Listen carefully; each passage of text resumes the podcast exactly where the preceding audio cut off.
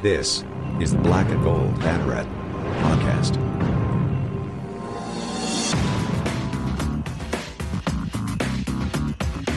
Now, here are your hosts, Jeff Sharon and Eric Lopez. Welcome to the Black and Gold Banneret podcast. I am Jeff Sharon along with Eric Lopez. We have a busy show for you today, even though we are well past the spring equinox now. We still have lots to talk about as we sort of, Eric, we're sort starting to transition sort of into off-season mode a little bit. Eh, not so much, because are you ready for some spring ball? Yeah. Well, once we get the, hey, listen, we got spring football. We got the spring game on Saturday. We're going to talk about that. Uh, Terry Mohajir talked to the Orlando Sentinel. Asked a lot of they asked him a lot of really important questions. We got some pretty interesting answers, so we'll break that down. Also, what else is going on with the basketball program? Darin Green saying goodbye, heading into the transfer portal. Of course, Bryson Turner will be by later to talk some baseball and softball, uh, who are getting off to very good starts in uh, in conference. I know the softball team, Eric Lopez. You must be very happy with how that's going right That's now. where we're all in, but hey, we don't even have George Brett commenting on our program. Unlike baseball. Yeah. Yeah, you can cross that one off the bucket list, but uh, or or stating that he was going to he could beat Greg Lovelady out of a dugout. But Just anyway, a let's typical Sunday baseball, evidently. We'll so we've got into that plenty more to talk about. Follow us at UCF Banneret underscore SBN on Twitter, also Facebook.com slash black and gold banneret. Um, by the way, thanks to you, Eric, for uh and and Bryson for uh captaining the ship while I was away, getting four holes drilled into my skull from my wisdom teeth operation last week. I still got I still got okay, you people have had your wisdom teeth taken out. Nobody told me about how the fact that like apparently standard operating procedure is if a tooth breaks you know when they're trying to extract it they just leave the broken piece in there and then eventually it just falls out apparently. I got that going on like right now but it hadn't fallen out yet and it's freaking killing me man. Like apologize for those that are wa- listening to the show while eating. Uh, I, I well, f- first of all, most people listen to this when they're driving anyway. But like, oh my god, oh god, th- like I, I should buy I stock guess the, in is- Tylenol are you right saying now. the PA work is getting it's taking its toll here? Is this uh No, I mean, do we no, know, listen, Do we know to go to the bullpen no. here? Am I sensing we're early going to the retirement? no, listen, I play hurt. All right, I would. The only reason I missed the space game last week was because I was actually physically in the hospital. All right, but I'm I'm playing through pain here. All right, the training staff they got me taken care of. Uh, Sounds to me like Drew- Kyle Nash better be ready in the bullpen on Saturday. Is Andrew like is, is going to join us to preview the spring game along with Kyle Nash. They both join us now here on the Black Gold Banneret podcast. Good evening, gentlemen. We actually got you both here at the same time. Please keep it civil.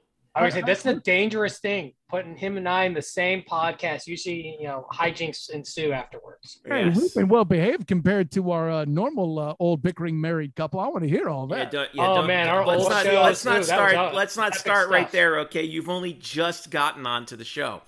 Um, so let's Challenge talk. accepted. Let's talk about the spring game and Kyle Nash. I'm going to talk to you first because Drew interrupted me. Um, the spring football game.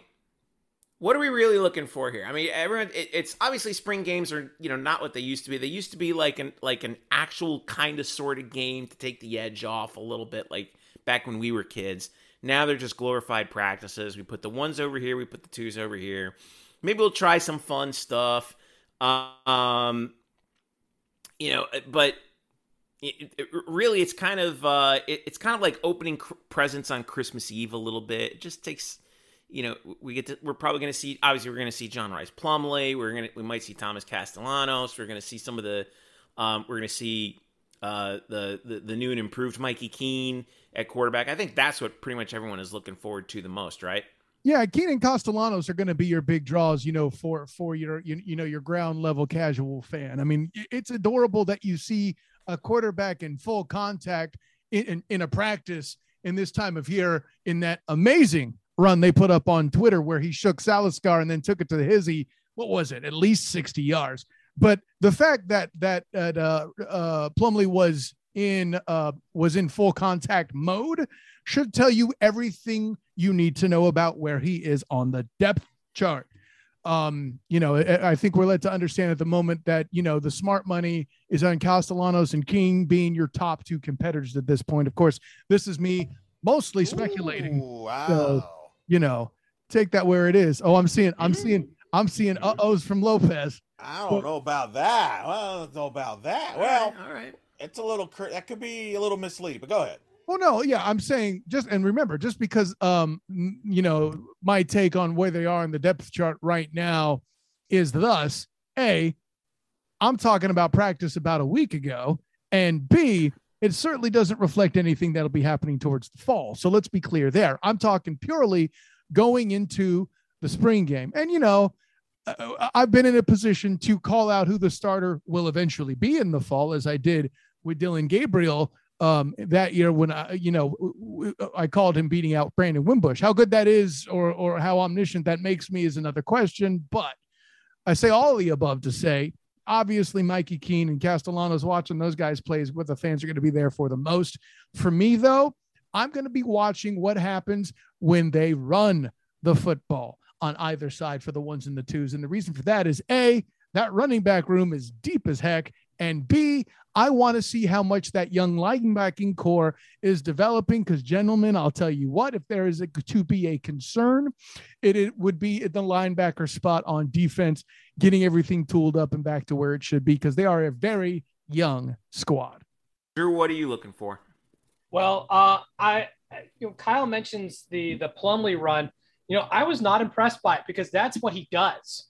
Yeah. uh, that's expected. I don't, I don't care about his running ability because I already know what he can do. I Well- want to see him throw the ball.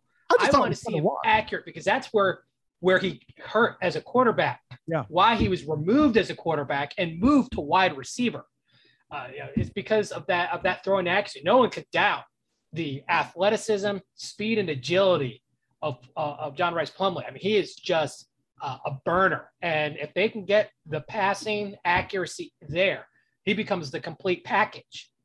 Um, Uh, real quick, Drew, let me cut in. I'll even add this. I'm like another prediction now that'll curl curl Elo's nose. I think it's more likely that Plumlee becomes a punt returner than a starting quarterback. uh, and you know what? That Oh, that you guys are maybe to get us not this trouble. year. Uh, I think this maybe not this year, but I, that could potentially happen in the future. It really depends on the development of Castellanos. Uh, Mhm. He's the X factor. Uh, I'm not a big fan of starting freshman quarterbacks. Uh, the thing with with Dillon Gabriel, it was almost expected. Uh, as you know, Kyle, I was very much against the Brandon Wimbush transfer.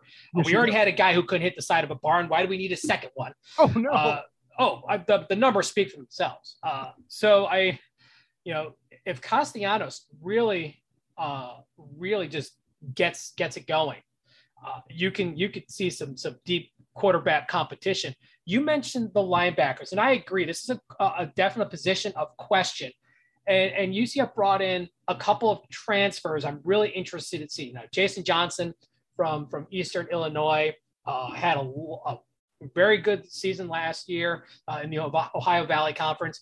And the big guy, and that that everyone's wondering about, and how he how he mends and how he adapts is is Terrence Lewis, the, the transfer from Maryland, who was a five star tra- uh, uh, recruit in, going into high school or coming from high school rather. So I mean, this guy has a lot of of hype. The question is, how is he going to play after recovering from this injury? Uh, so I, I agree with you. Linebacking is the linebackers are a real big question mark and definitely an area uh, that we want to pay attention to. I think the offensive line is also a thing. Depth is an issue. Uh, p- put Matt Lee in bubble wrap because if he goes down again, I said this last year and I'm saying again this year, there is no real good depth at center because if you know if uh, Sam Jackson is playing as your second center during spring practice, you have a problem because he shouldn't be at center. He should be somewhere else on the first unit. He should be playing. Don't put him at second center. That, just shows there's a problem here. no, I don't think anybody would debate that. And and as a real quick, Jeff, listen, if you think me calling Plumlee a, a, a potential punt returner is going to get anybody in trouble, we have a few famous punt returners that are pretty pretty well enveloped in the angles of positive UCF history, right? I, I mean, John Rice Plumlee did not come here to return punts. maybe he didn't, but he certainly doesn't look like he came here to pass accurately from Well- what we've seen so far. But Well, the we'll- spring game, he'll have the opportunity to clear it up. Go ahead, Eli. I, I also want to point out that the the spring game is is more about fan service. You know, you talk. I think uh, what was uh, the comment about you know you know opening the gift a little bit early on Christmas, and and you know this young Jewish boy kind of laughs at that. Uh, but the truth is, you know it was coming, Jeff. But the, the truth is, I it, it- this is all about fan service. This is about giving the the fans a taste, uh, putting a little bit of production on.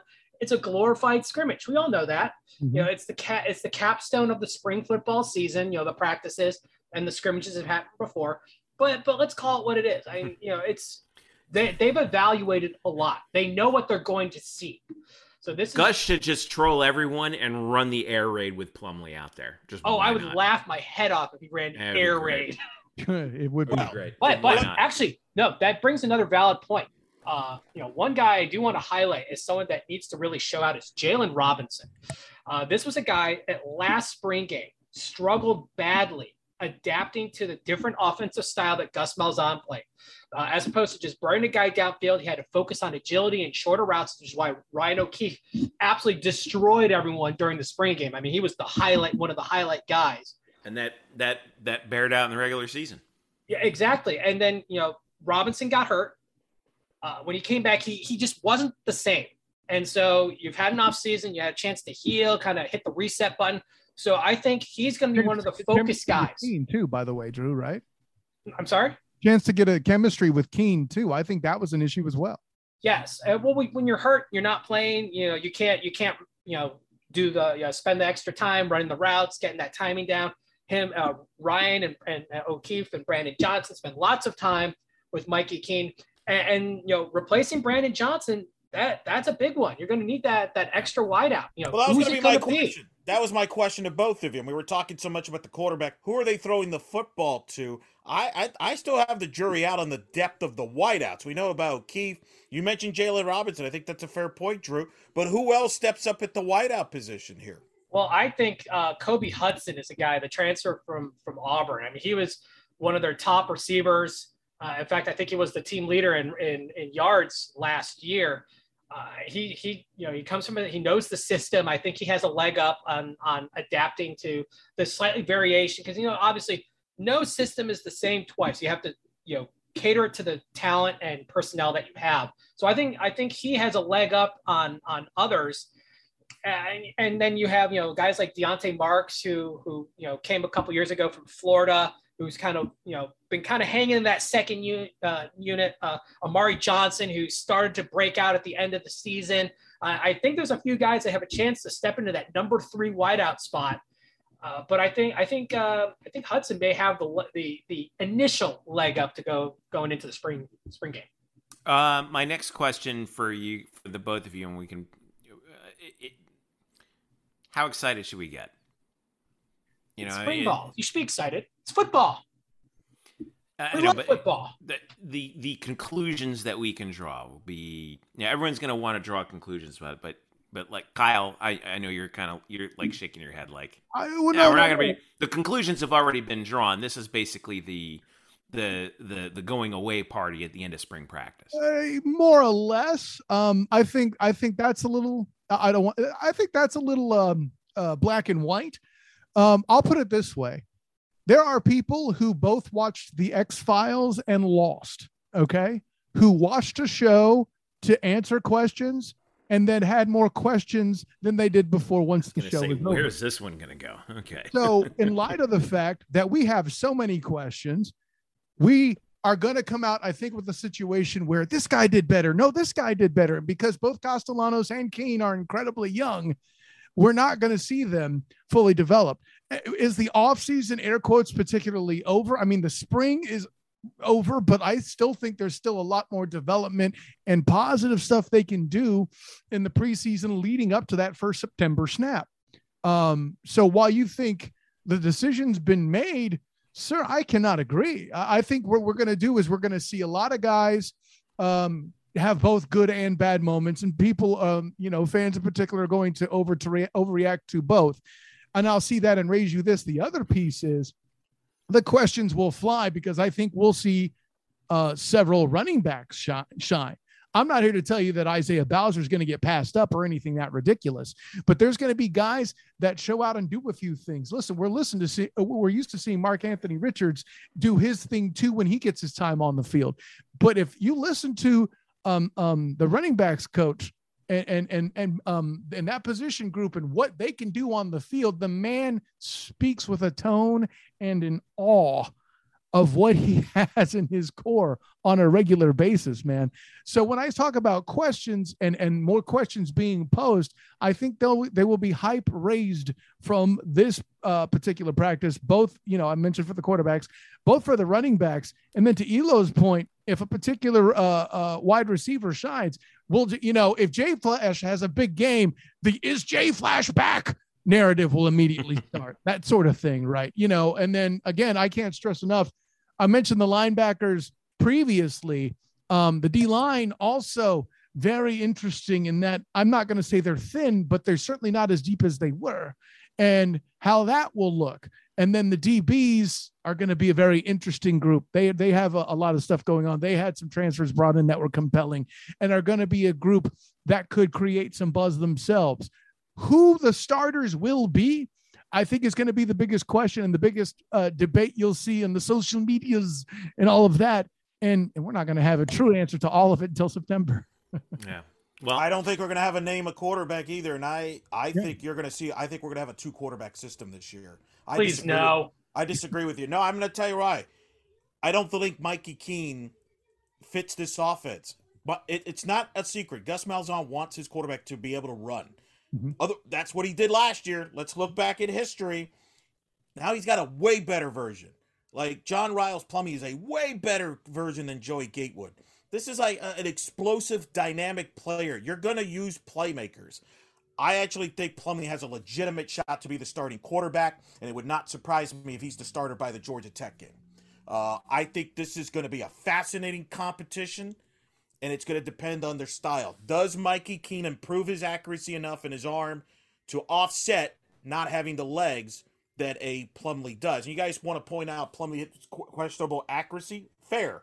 I would point out he was a starter at Ole Miss, including over Matt Corral, and he was making plays. So, and I think it's going to be a fascinating. I think it's a really interesting competition, and I think we're going to be divided starting in the spring game because some people are either going to be really impressed by certain guys in that quarterback room, or they're not going to be impressed. It reminds me of the year when Dillon Gabriel stood out in the spring game, and to your point, Kyle, a few months later was the starter over Brandon Wimbush. I now, mean, Eric, I got was a guy that made a few plays for Notre Dame too coming in. I mean, your point's right. not bad. I, that's just you already know what I would counter with.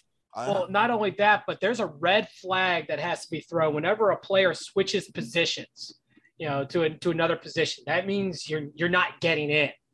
Uh, that's a red well, flag. No, no, no. I don't agree with that. Yeah. Let, us go down the list. Yeah. look, well, Joey well, Gatewood well, hold, didn't hold cut on, it at quarterback. Wait, wait, wait. He's moved it. Mike Greco didn't cut it at quarterback. They moved it. Uh, Matt Corral torched Plumlee as a quarterback, they, and they moved whoa, whoa, whoa. But hold, Plumlee, hold up. Wait a minute. Plumlee was the starter over Corral until Lane Kiffin came on board. Right. So that's a big no. Let's let's correct that. He was the starter under the previous staff. Matt Corral doesn't happen if the coaching change doesn't happen in, in at Ole Miss. That's that's exact that's exactly what I was going to say. Good point, Eric. Is that the, the Matt Corral John Rice Plumlee thing wasn't because John Rice Plumlee couldn't cut it. It was because Lane Kiffin came in, you know, like the the chaos muppet that he is, and and and, and shook things up. What? Oh, hold on, hold on, hold on. Let's talk about that 2019 Ole Miss team that went four and eight with John Rice Plumlee as quarterback. He threw for 52 percent with four touchdowns and three interceptions. That is not. How many yards did he run for? How many yards did he run for in the SEC? They the won four games. How many yards did he rush? It doesn't matter if you Does it? lose. You All just it grab a matters in the thousand end yard is quarterback. No, no, no, no. Wait. I'll tell you what matters. What year was he? Sure. He was a fr- he was a freshman. They There threw him you to the wolves, and then he was put in a system that didn't work for him because it required him to throw more, and But- he got replaced. But you're mean- missing the point. He's a playmaker, and coaches want playmakers, and we're not. And he's not. Well, If he was a in the SEC. playmaker, This- he would have been on This- the field. This And coaching he was. staff. No, he wasn't. He got They moved him yanked. to wide receiver. Because he wasn't going to be quarterback anymore. No, because he's a playmaker. That's Actually, the you gentlemen, don't if I may, go ahead. I believe Drakaya. I've answered for this playmaker theory uh, on your behalf, Elo. I did mention the possibility of him becoming a punt returner, and yeah. somebody else who put, returned punts for this team very famously, the late Otis Anderson, also then became a receiver as well, and then Flash. was also able to get touches as, as a running back as well. Gentlemen, I pose to you that the chances for Plumlee to be a playmaker on this squad, to Drew's point, isn't taking snaps. And the only reason why he won't run the ball like Otis used to is because that running back room is damn deep. Oh, However, Oh yeah, that Well- that's the strongest unit on the team by far. That I mean, Well, you know the guy get that no one's talking about that I think could end up being the you know the second guy on the team is is RJ Harvey. You know who Yeah. tore it up in the last year's spring direction, game. let me got make hurt. Let me hand you the ball back after this. I really think that Plumlee has a better shot of being Otis Anderson light, um, because he won't run the ball as much because of dudes like Harvey and, and and others. Um, but I think he has that playmaking potential. But yeah, talk more about Harvey, please, please. Well, I, he's a physical freak. Uh, Yeah. I am from from a physical standpoint, he's the best guy in the roster from a running back standpoint, physically speaking. Uh, that he was he was you know just absolutely dominant in the spring game last year.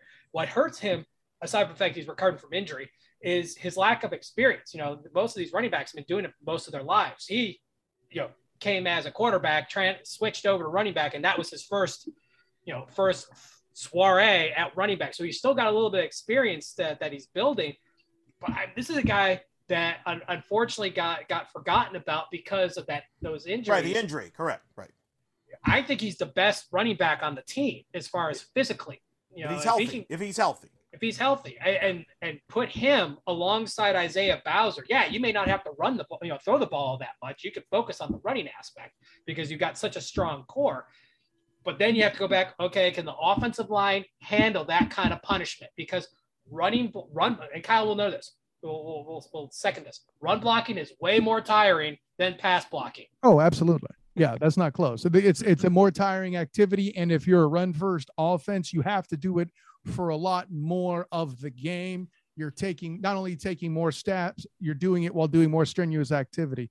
Really quick, Drew, just to clarify for me and the people at home, when you mention that Harvey's more physically perfect as a running back, are you talking about as far as his build being able the right mix of power and speed, or what are we talking about? Well, I mean, he's he's just a, a physical specimen. You look at him. I mean, he's he's built solid. He's got he's got good physical moves as far as his cutbacks. He's a little. got- He's, a little on the small side. 5'8", 195. Ah, but he's a wrecking ball.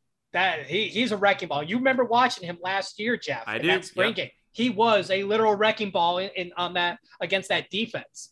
Uh, So that's what he does. So while while you have you know Johnny Richardson as as an outside off tackle speedster on the outside, you have a what what UCF struggled with was when when Isaiah Bowser got hurt, they didn't have a guy that could really establish the inside run, so they stopped respecting it, Right. and it just it wasn't working. Yeah, the So running this- back position is the the. There's no concerns.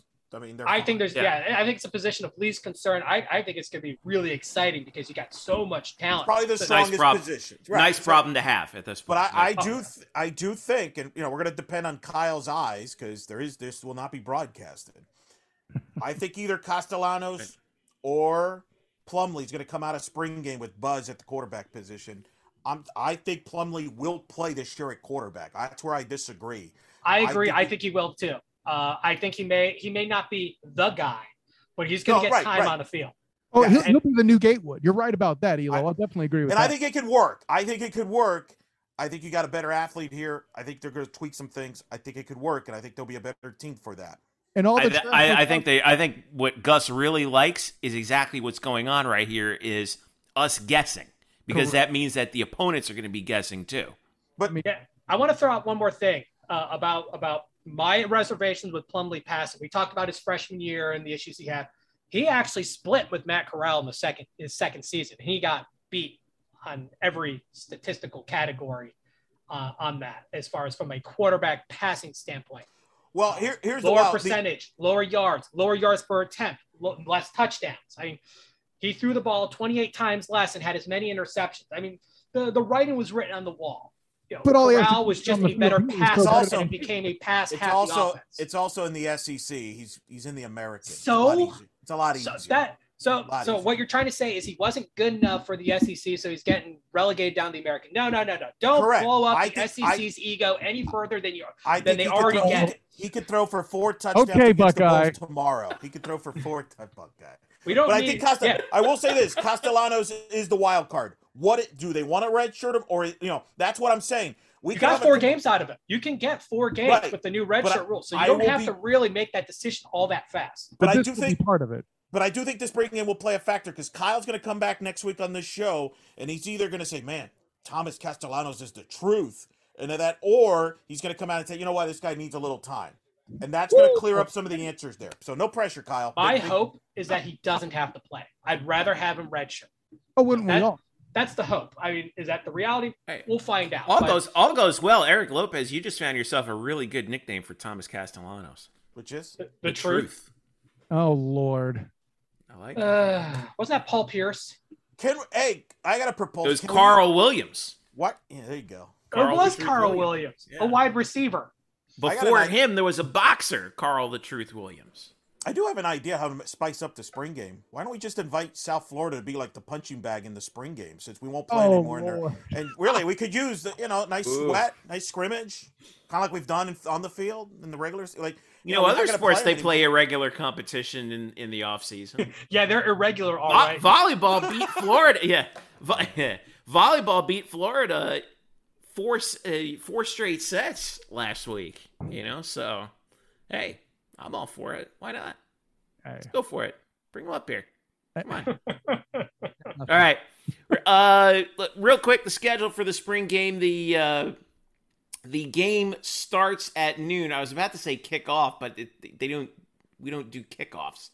Um, although they say it does kick off at noon at the bounce house. Um, uh, let's see here. Anything special on this? The students students just need to flash their student ID. Kyle's going to Oh, be the at the game. food It doesn't get any more special than that. Don't forget the food trucks. Yes, Kyle's going to be at the game.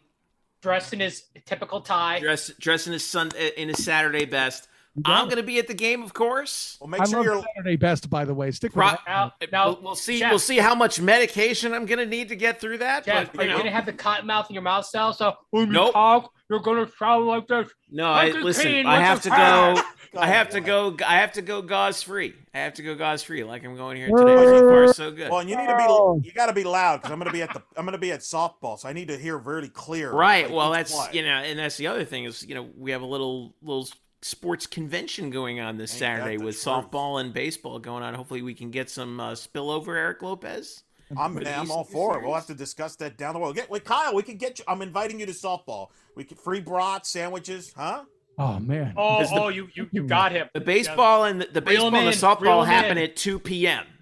So at, so so the, the spring game should be over by then. You go, you catch some softball, baseball should be fun. Should be a I good time. Mean, maybe I can DoorDash the brats. I don't know. Now, now, remember, Kyle. I, I know your fear, your your feelings about baseball. This is softball. It's not baseball. Much faster, much faster game. and left field line, we have beverages. There's beverages. I can listen. You let me know. You're swinging by. I make a phone call. You're hooked up. That's all. I'm I saying. mean, listen, I I know the guy that's Listen to the big time. Wow, I can't Man, hook you see, up in baseball. See, Jeff, Wow. that's how you throw your weight around. that's yeah. Oh no. That's how you play your role. Oh. I had nothing Okay. to do with that. Okay, all right. On that note, On that on that note, uh, let's that's a take slam dunk ending. On that that note, let's take let's take a look at the salary budget for this coming summer. No, I'm just kidding. Oh wow. Uh, Oh, I'm not touching Drew- that one. Drew, uh, Drew, you want to stick around and talk? yeah, keep um, him in. Yeah, we'll, we'll, we'll talk more. We're, we're going to talk basketball next and the, and the Terry Mohajir stuff. We're going to bring Bryson in to talk about that as well uh, when we return. Um, obviously, like we said, Kyle is going to be covering the uh, spring game because we have no streaming video for this. So follow the SOTG on Twitter No pressure, for Kyle, but you better all be on your Twitter for all your UCF spring game needs. Now, Kyle, if I can do it, you can do it. Hey, hold up, gentlemen. I'm the one that's known as the god of the GIF in that press box, and you're going to tell me about Twitter. Please. God, I think- You heard what he Hey. said. All right. God of the gift. Wait, l- I got to get to this break. Stick around. When we come back, we're gonna talk. We're gonna talk basketball. And uh, Darin Green going into the uh, transfer portal, and uh, uh, Terry Mohajir talking to the Orlando Sentinel about basketball and other topics when we return. This is the Black and Gold Banneret podcast. We're back after this. All right, welcome back to the Black and Gold Banneret podcast. We've got a full house. I'm Jeff Sharon. Eric Lopez is here. Uh, Kyle Nash sticking around with us for the second segment. Bryson Turner coming in to join us to talk round about table basketball. It is a round table. I like this. I have to apologize. Um, when it comes to to gods of the gift, I have to claim that this is a polytheist universe because my dude Bryson Turner's been known to drop down a few lightning bolts himself. Okay. Wow. I appreciate that, Kyle. Look I, at the, I appreciate look at that. The, look at the kindness. Listen, he's he's still a student, Kyle. We need to make sure that he's that he doesn't get his head, you know, blown up too much here. I'm still a student. Remember? You're the oldest man in the room. All right, and Never there, of course, learning, is, is Andrew Glukov, who I, you know, who is, you know, parachuting in whenever whenever he wants. We'll talk. We'll talk with him in a little bit about a column that he's got up on Black and Gold Banner right here in a little bit. But first, let's talk about some news from basketball. Um, this one kind of hurt to hear. Uh, Darin Green Jr. is in the transfer portal. Um, UCF's leading scorer last year, uh, obviously a shooter extraordinaire. Uh, remember, it wasn't all that long ago, guys. We were thinking he would break Matt Williams' all-time record at UCF for three-point field goals. That's not going to happen, um, unless, of course, he comes back, which is a possibility. We've seen that before. But um, he looks to be uh, heading elsewhere, which means UCF at this point, gentlemen, is returning less than one third of its scoring production from the rotation last year. Um, Kyle, we'll start with you here. Uh, catastrophic blow, pretty bad blow, actually not as bad as we think. How do you evaluate this? Uh, no, I think um, I'm I'm not going to say as as far as uh, uh as uh the the pain is. I'm not going to say it's Diamond Battles bad, um, but it's pretty bad. Um, you know, it, it's it's it, we could say what we want about um him being the top scorer. The reason why he's painful to lose isn't just that, but that production oftentimes, in my opinion, came when the rest of the team would drought and he would just pull one from Dan Marley range and just like how many times Bra- Bryson has seen this happen where I'm like, what are you doing? Don't shoot. Oh my God. Like I'm I'm so trained still from 90s basketball that you know shooting from the logo is a definite no-no. Hey, what do I know? He just swished it again. You know, so I think I think that element too. Uh, wh- when you say he's the top scorer, scorer, obviously that's important but I think that that doesn't begin to describe it. Defensively, I'm not going to call him a liability, but he wasn't necessarily the strongest defensive player on the team. But he had he had his moments where he'd get a steal or two, you know, and get involved in there.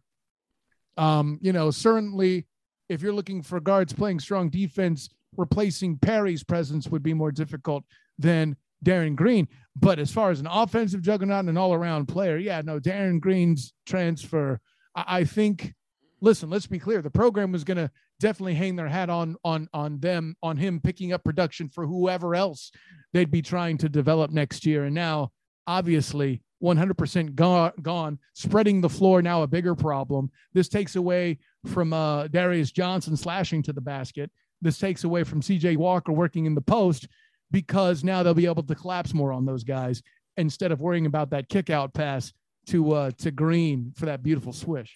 Well, let's pull this back out for a little bit because now we have four players returning: C.J. Walker, Darius Johnson, who you mentioned, Ty Freeman's re- returning, Jamille Reynolds also returning, at least as of right now. Right. Uh, you also have uh, a couple of guys coming in. Obviously, PJ um, Edwards, who's been highly touted, is going to be coming back, and then um, the Hendricks twins, Taylor and Tyler. Uh, of course, Taylor Hendricks from Calvary Christian, uh, both of them from Calvary Christian. Um, Taylor, uh, national number 70, um, you know, four star recruit, six nine power forward. Um, and this is where I want to bring um, Eric and Bryson in on this. Um, it, it, it's yes, this is a this is a rebuild. It's not quite to the extent of the women's basketball rebuild. At least you have some tools to work with here, right? Oh yeah, I would completely agree with that. I think one thing that really surprised me about this team last season was the emergence of Dar- of Darius Johnson, and but one but a side effect of that, I think, is that the men's basketball team did not have the identity that the women's basketball team had. I don't know what it was, but it just something just didn't feel right when you were watch when you were you were watching them play. You weren't watching a team working together as a unit. You were just kind of watching these talented individual players doing what they do best, and that's what Darin Green was doing. You know, and when and, and so now though with this with Darin Green leaving. That I think that you bring in the Hendricks twins, you bring in PJ Edwards, you have Darius Johnson. I would just say it, it's sort of it's the, it's the rebuild. You go all in on these young on, on this young core and the expectations that kind of come with that. CJ Walker will obviously have make a, have a very good veteran presence. Ty Freeman, of course, will have some contributions as well. Maybe bring in another big man from the transfer portal. But I think the biggest thing is to is investing in this young core, and so hopefully the fan base will get that because I think Dawkins is also invested in them as well. Edwards is, I think, the key here, right, Eric Lopez, because he's the six four guy. Looking back on when he signed with UCF uh, a year ago, uh, six four combo guard, rated as a three star by rivals, uh, 17th best player in the state of North Carolina. And Johnny said about him, we're, quote, we're excited to bring PJ in as a member of our family. He's a talented player who will have a positive impact on our program. PJ can come in and defend immediately, and he's a good scorer with the ability to shoot it consistently from three point range. We can't wait to get him on campus. So this so he basically takes um takes that that role. I mean, whether or not he's as good a shooter as Darin Green Jr. was, obviously remains to be seen. Darin's one of the best shooters in the country. Um, you know, Darin did have some struggles when the defenses started keying on him last year. So uh, that's another thing to mention. But you know, where are you evaluating things right now? It's a rebuild. it, it sucks. We're gonna like Darin was a great shooter. Like he is arguably in the conversation for best shooter ever in the program history with Michael Donnell and Matt Williams. Uh, ironically, if this is the end for Darin, his last shot at, at home was the buzzer beater against East Carolina. That's his last shot as a home game, right? Yeah, what a way uh, to go uh, out, huh? If I'm not mistaken, unless was it or was it Wichita's last? Well, it was one of his most probably his most memorable shot. If it wasn't his last shot at the at home, but you don't replace those type of shooters overnight. And you know, I think Darin. First of all, players don't announce that you're coming back unless you know you're coming back. Uh, so him and Diamond Battles announced they were coming back within 24 hours, and uh, a lot of things change, and yeah. rightfully, and they moved. And in Darin's defense, look, he's got one year left. He wants to get to the pros. I don't think he wants to be a part of the rebuild. Plus, I'm sure somebody got to the people around him. He's a great shooter. That is valuable. I'm sure he will land somewhere. If he doesn't come back, he will land somewhere where they will use him as a shooter in a marquee program where they can uh, make sure he's uh, taken care of because that's kind of important in today's day and age of college athletics. Well, one week ago, Darin Green actually signed that, anyway. actually signed an NIL an NIL agency deal with Michael Raymond, who actually who went to the University of Miami Law School so I would, if I had to. Well, about that, about that, let's let's you know, Michael Raymond's um, NIL agency. Michael Raymond also graduated from UCF's undergrad too, so there's also that. Yeah, well, the fact that he entered the transfer portal shows that if he's not going to be at UCF, then then I feel like Miami could potentially. I wouldn't just assume that conclusion. I think he will go where he will be compensated very well. But I think I think a good point Bryson does make kind of adds to yours. This movement with the NIL, somebody may have very well advised him for fiscal purposes. Yeah. To uh, to uh, go it's a game changer. Absolutely, this is the new game in town now. That's why we got to stop freaking out when a player moves on. That's the norm now. This is the new era. You're going to get some guys, but you're going to lose some guys. And look, the real let's be real. Yeah. You're probably if you're Darin Greens of the world, you probably have a better shot to make the NBA. You have a better shot to maybe make some income going somewhere else. And we'll see where he ends up at a quote basketball school instead of a school that Well, questions whether Darin- to pay attention to basketball. Uh, Darin, when he started out uh, in high school, he went to Wharton High School, which is over in uh, Hillsborough County, over in Tampa. His official hometown is listed as Charlotte, North Carolina. Remember, his father actually played for George Washington um, back in the day. Um, interestingly, he played for my uh, wife's uncle, was an assistant at George Washington at the time but um, and and, uh, and and knew him pretty well. But um, I'm sad to see Darin go because as you, nowadays, and Eric, you were kind of touching upon this. It feels like you know if you're right now your program's all-time record holder in whatever category it may be. Um, you're starting to think that your records are probably pretty safe now with given given the transfer portal Well, and this is the and all problem. I- that, you know. This is my my opinion. The transfer portal is not good for the UCF basketballs of the world. And the reason I say that is I have said for UCF basketball, they've got to make the tournament every two to three years. That's realistic. The way you do that is by building a team that kind of sticks together. Kind of like you saw with BJ and Tacko. You added an Aubrey Dawkins, but the nucleus stays together. Is that And then- really true though? Because we only got one season of the three of them on the floor together at the same time. right? Well, because they got hurt, they had injuries. They That's got what injuries, but they were around together though. It's they were base. around. Yeah. They were around. Now the problem is that is hard to do because if you develop a nucleus, guess what? Your players become attractive elsewhere. And I think that's what we're seeing. I remember, Jeff, I think Greg Lovelady told us that was his concern about the transfer portal. He didn't want this to become a situation where, hey, I'm developing players to see them go elsewhere because they, you know, the bigger programs whiffed on them the first time, but they can make up for it now. And that to me hurts a UCF basketball more than any other UCF team because I don't believe UCF can recruit at a level with the marquee programs, especially as you're getting into the Big 12. That's going to be a real challenge. They have to build a foundation. I think Johnny was trying to do that, but it's going to be harder with NIL and the transfer portal to keep a group long. And I, it's not just a UCF issue, by the way. This is a college basketball thing. Like, ask any college basketball person. college It- sports thing.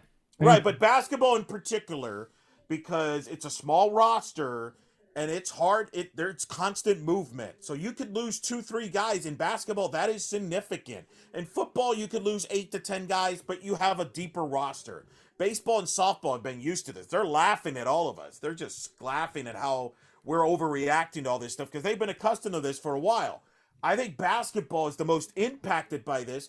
Look at what uh, some major programs like North Carolina, Duke, Kentucky. Not only now do they have the chance to get a blue chipper, the one and duns, but they can also add experience in the transfer portal, and that makes them stronger. And it gets it it takes away from teams like UCF. It's a hard job for Johnny Dawkins. Very difficult. And that's why I said I think last week or two weeks ago, I think he has the hardest job on campus right now My, at UCF. my counter my counterpoint to that though, Eric, is not everyone can transfer to North Carolina. There's only so many spots in the rotation. Not everyone can transfer Right. to Duke. Not everyone can transfer to even a school that's on the next level from there, like say a, a Virginia or a um, or a UCLA or a Gonzaga, right? Right.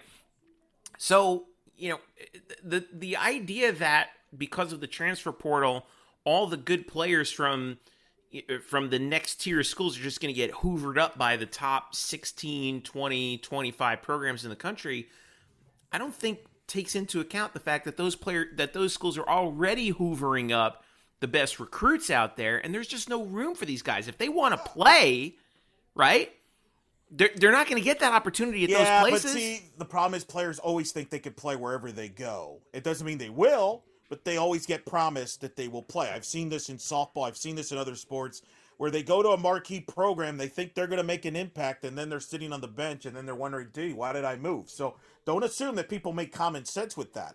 But look, look. I mean, look at Isaiah Adams. There's reports that Texas Tech's talking to him. Uh, so I think Darin's going to get looks. We'll see where he ends up. That'll be the final de- determination. But remember, in basketball, there's more options. Like the Big East in basketball is relevant. So if you go to Villanova, if you go to Seton Hall, if you go to that, that's still marquee. Whereas football, it's kind of more cramped. uh, there's more options. So it's tough, man. It's a tough job at UCF, Yeah. and it's not an easy fix. Uh, and, and I just keep saying that, and people don't want to hear it, but it's a hard job that I think has gotten harder to be successful at UCF because UCF developed Darin Green. They developed him. And now somebody else is going to take him for a year and maybe and probably benefit him for a year. Maybe look, it might work out for him in the long term, but it hurts UCF, obviously. Another loss for UCF. Jimmy Drew, uh, assistant uh, for UCF, uh, has left to take the head coaching job at Lincoln University in Division Two. Congrats to Jimmy. So UCF is in the market for a new assistant coach. A couple other transfers that we want to talk about too with um, women's basketball. Obviously, this is old news now, but Diamond Battles did announce that she's going to transfer to the University of Georgia, as did Savannah Henderson, um, the uh, daughter of Coach Abe, who came in in the Oh, she spring. knows the coach, huh? Okay. Yeah, shocking how that works out. Um, they've gone to the University of Georgia, uh, along with Coach Abe and all of her staff. No Uh, brainer, no brainer move. As me and that Bryson leaves that week. leaves UCF with I think it was uh, what was it, Bryson? Five players on the roster. I believe so. The highlight of which is is Destiny Thomas. For now, yeah. I mean, Well, we, yeah. who knows where that's. Who knows what's going to happen with that? I'm not hinting at anything. We Come on, know come on. Kyle's been through a lot. All right, don't don't don't get Kyle all riled up But- now. All right, Come But on. uh, uh, you Put on know, a brave face, Elo. Uh, thank But, uh, you know, suffice to say, both basketball programs, both basketball rosters are in a serious state of um, of transition right now. And Yeah. you know, what better time for the Orlando Sentinel to reach out to um, Terry Mohajir and um, and get some uh, questions answered about this. So Matt Rochelle caught up with t- uh, Terry Mohajir at the bowl season uh, event here in Orlando, put on by Florida Citrus Sports. Um, you know. We- we guys right we saw all throughout the season you know about johnny dawkins here uh, you know a, a lot of uh, you know a, a fair number of vocal if minor if a minority amount of, of a vocal minority of fans are who have not been happy with the progress of the of the basketball program under johnny dawkins despite the fact that they that they won seven more games than last year uh, they asked uh, Timo about Johnny and said, uh, "What's your assessment of the job he has done?" And this is Terry Mohajir's quote: "Quote: Johnny keeps having winning seasons. They beat two teams in the Sweet 16 and had some who were in the Sweet 16 and had some injuries at the end of the year. We're excited for Johnny and the future of the program. There's nobody that knows basketball better than Johnny. As a player, a coach, and a high-level athlete, he knows what the Big 12 will be like and how tough the AAC is, and he gets it. So he's got a lot of opportunities ahead of him, and we're going to support him and believe in him. Hey, And wait a minute. Is that a quote from Timo or is that an Andrew Glukov tweet? I can't tell. that's that's that's that's Terry Mohajir, but it, it- Terry Mohajir is echoing exactly what we've been saying. I am not using that time. rah rah. That, uh, that you know, hey, well, look, I mean, the proof is in the pudding. I, I think you know, looking back, we were talking about this off air. And and Bryson, you hinted at this. The, the chemistry of this year's team was off because they, I because I think, and I think several of us think, they were not expecting Darius Perry and Brandon Mahan to return, and then they did, Yeah. and that kind of threw off the Rotation.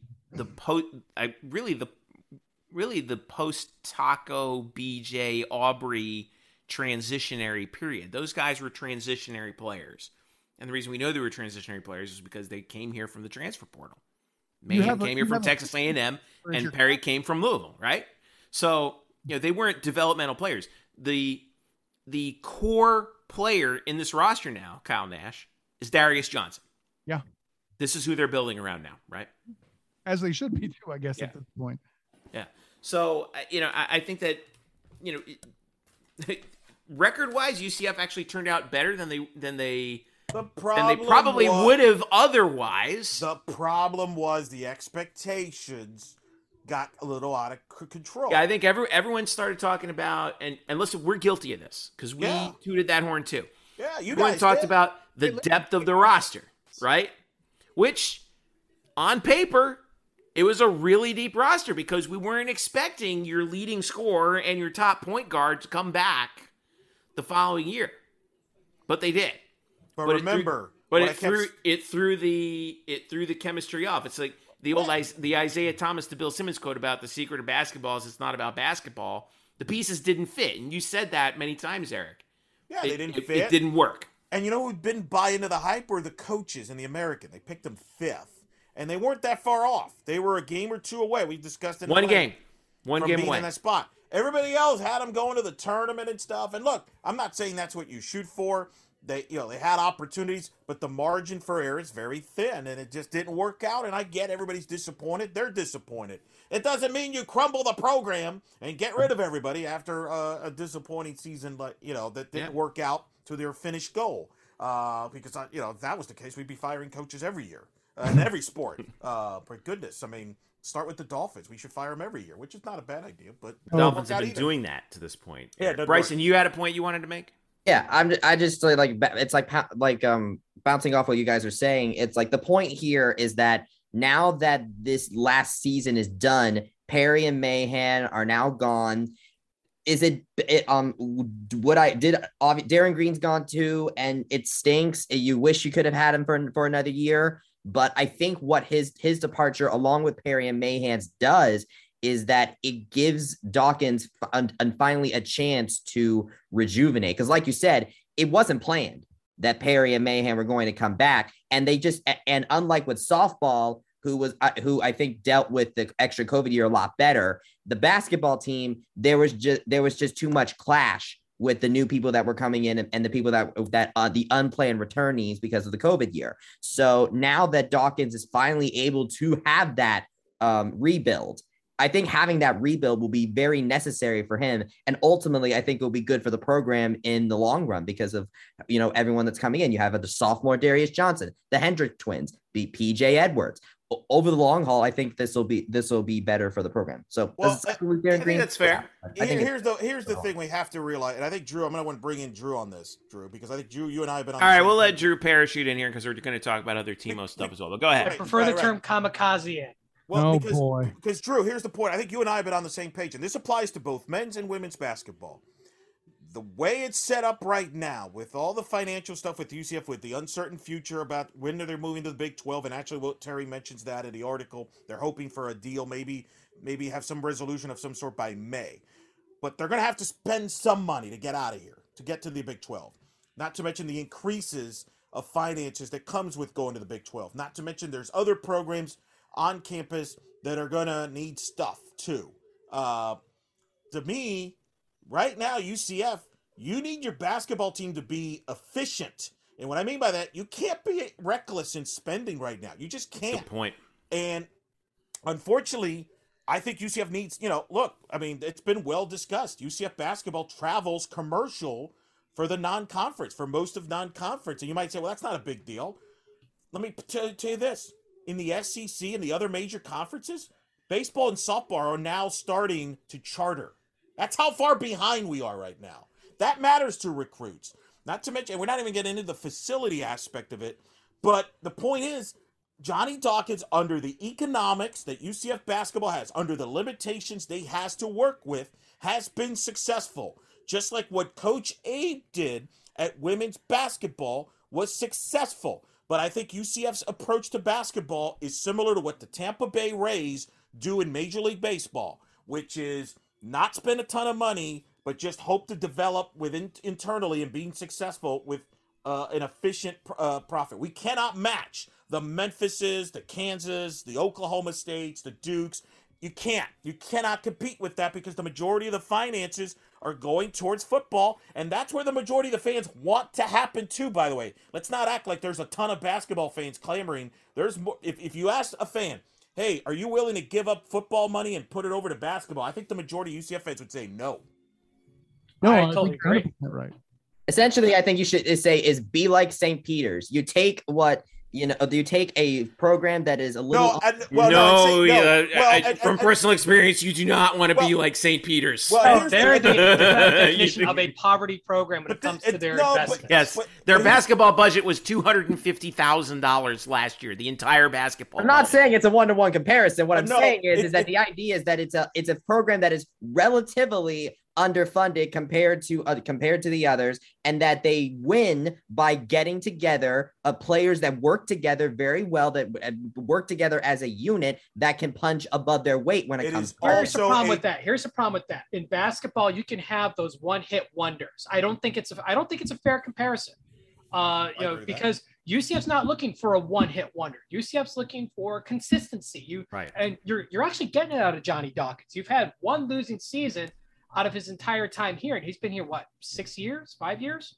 Hmm. So I mean, Six he's been here seasons. six seasons. So he's been here a while. So you you want consistency, and yeah, that consistent level right now is a little bit lower than. And you know, obviously, we all want more, but the thing is, you can only get so much. you Here's know, here, here's the here's the thing. Might as well You, you just you here's why you cannot compare a school like St. Peter's to a school like UCF, amongst many other reasons. All right, but but number one is all the guys who went to St. Peter's.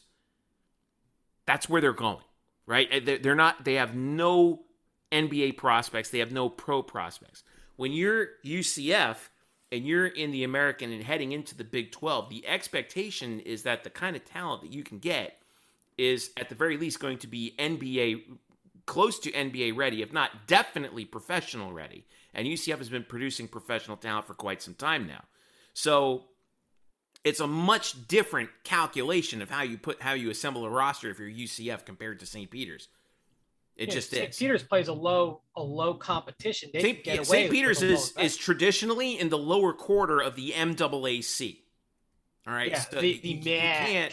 Yeah, you and they had really a fu- and they had a and they made a magical run in their conference tournament. They weren't even the regular season champion. It they happens. got it, and it, it's a random thing. It pops up. It's a fluke. Yeah, Right. Florida Uh, Gulf Coast had their run out of the. Atlantic Sun. A few Welcome years to ago. single life, single elimination life, gentlemen. Yeah, uh, Right, but here's but the it other difference. Those schools are basketball schools. They don't have football to worry about. That's what I'm saying. It's hard to be good at true. both football and basketball. It's not easy. Somebody has to take a back seat there. Uh, unless you're in the SEC, you have a ton of money. But even in the SEC, they take a back seat to football, except for Kentucky, where football takes a back seat to basketball. That's the thing. It's not easy to juggle both because you're to add more money to basketball. It's got to come out of somewhere, and it's probably going to come out of football, which is the revenue maker at, at UCF. Well, yeah, even Big Ten schools, you know, don't have the consistent runs. Like Michigan football school, basketball has had runs, but they are not the every year team like a Kentucky Ohio. State, right? Ohio State. Ohio State. That's actually worse. That's that's actually a better example. I, I specifically avoided that That because is- Kyle would make some stupid remarks. Uh, well, of, But- of, but of late, uh, uh, okay, but they're actually a better Purdue. example. Uh, Yeah. Ohio Ohio State, you know, their football program has been top notch on, on a on a multi year level. Their basketball program has been kind of uh, very inconsistent, up and down for decades. I mean, that you're, you you got to Well, Miami, look at Miami. Miami just got to their first Elite Eight ever. Jim Larrañaga had missed the last four NCAA tournaments at Miami. Uh, Leonard Hamilton missed the NCAA tournament his first seven years at Florida State. Can you really call Miami a football school now? Ooh, trust me, they care. Oh. about- Oh Trust me. no. I would argue their basketball's number three in that campus behind football. and baseball's number baseball. one. And Yeah. same thing at FSU. That's my point. It's just not easy, man. It's not easy at UCF basketball. And I think we're, we're, we're people just have to accept that. Like you look at the UCF basketball history, they were the Terrible. worst program in the '80s college basketball. Not even Yeah. close. Awful. Like it, it, you would have been better off not existing in the '80s. That was how I, bad. I would. I'll, I'll posit you this. Uh, anyone? Anyone want to care to guess what Johnny Dawkins's winning percentage is at UCF? Isn't it like six ninety two or something like some of that range? Kyle. I would have said six, like uh, like six thirty something, six thirty seven. Bryson. Uh, I'll be optimistic and go 68 ish. Eric. 59, right? 59. Sixty-five point three percent. Oh, there you go. That's that is higher than anyone else in the history of the school, not named Torchy Clark. And Torchy Clark never coached UCF at the Division One level. I I, So- I I think that brings back the fact that that that fans have developed this expectation of of excellence, yet UCF does not have a standard of excellence. They don't have a history. You know, they you know Kirk Speraw took a couple few teams to the NCAA tournament. It's because someone had to in a low major uh, tax slash. And to his credit, he did a great job with a built cleaning a building that was a capacity of a thousand. Yeah, it was called the garage for a reason. Uh, I mean, you could hear the person on the opposite corner of the arena. Why it's now a yell at them. volleyball court. I mean, uh, you know, you go, you know, look at the Donnie Jones era. The you have three decent years and three horrible years. And and so when you look at that, that's your Division One history right there, pretty much. Uh, of of UCF, you know, you have a little bit in you know the early '90s, but I mean, it was really Kirk, Donnie, and Johnny.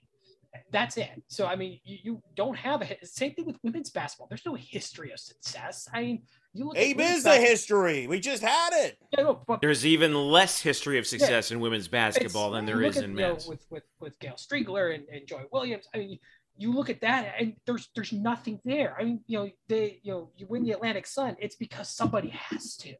It's not because you're really good. It's you know that's a low major But what, conference. but, but what do you but but Drew and I, and I don't subscribe to this. I'm playing devil's advocate here. What do you say to the fans who sa- who keep saying, "Well, w- what's wrong with having high expectations?"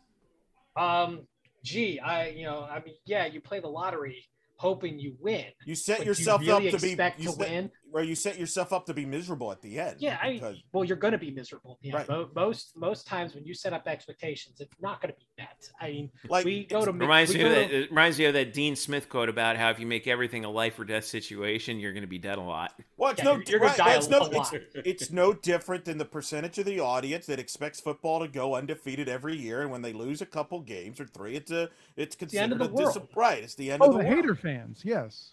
Yeah, so I mean that's no different. And in I mean, fairness, their life UC must be miserable at that. and let's point. make this clear: this is not just a UCF. I mean, this is across the board in a lot of fan bases. This is not just a UCF thing either. Oh wait, Eric, Eric, Eric. They call themselves fanatics. That's what fans are short for.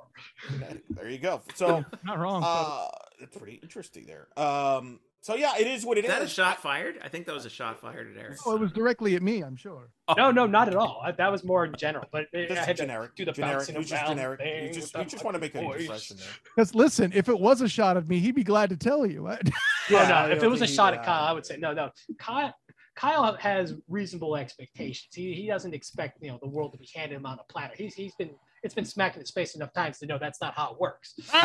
The, pro- the problem is, and by the way, media is just as to blame for this too. Columnists in particular, if they don't meet their expectations, well, what went wrong? And nobody takes it. Nobody bothers to look at the full picture and say, well, what happened?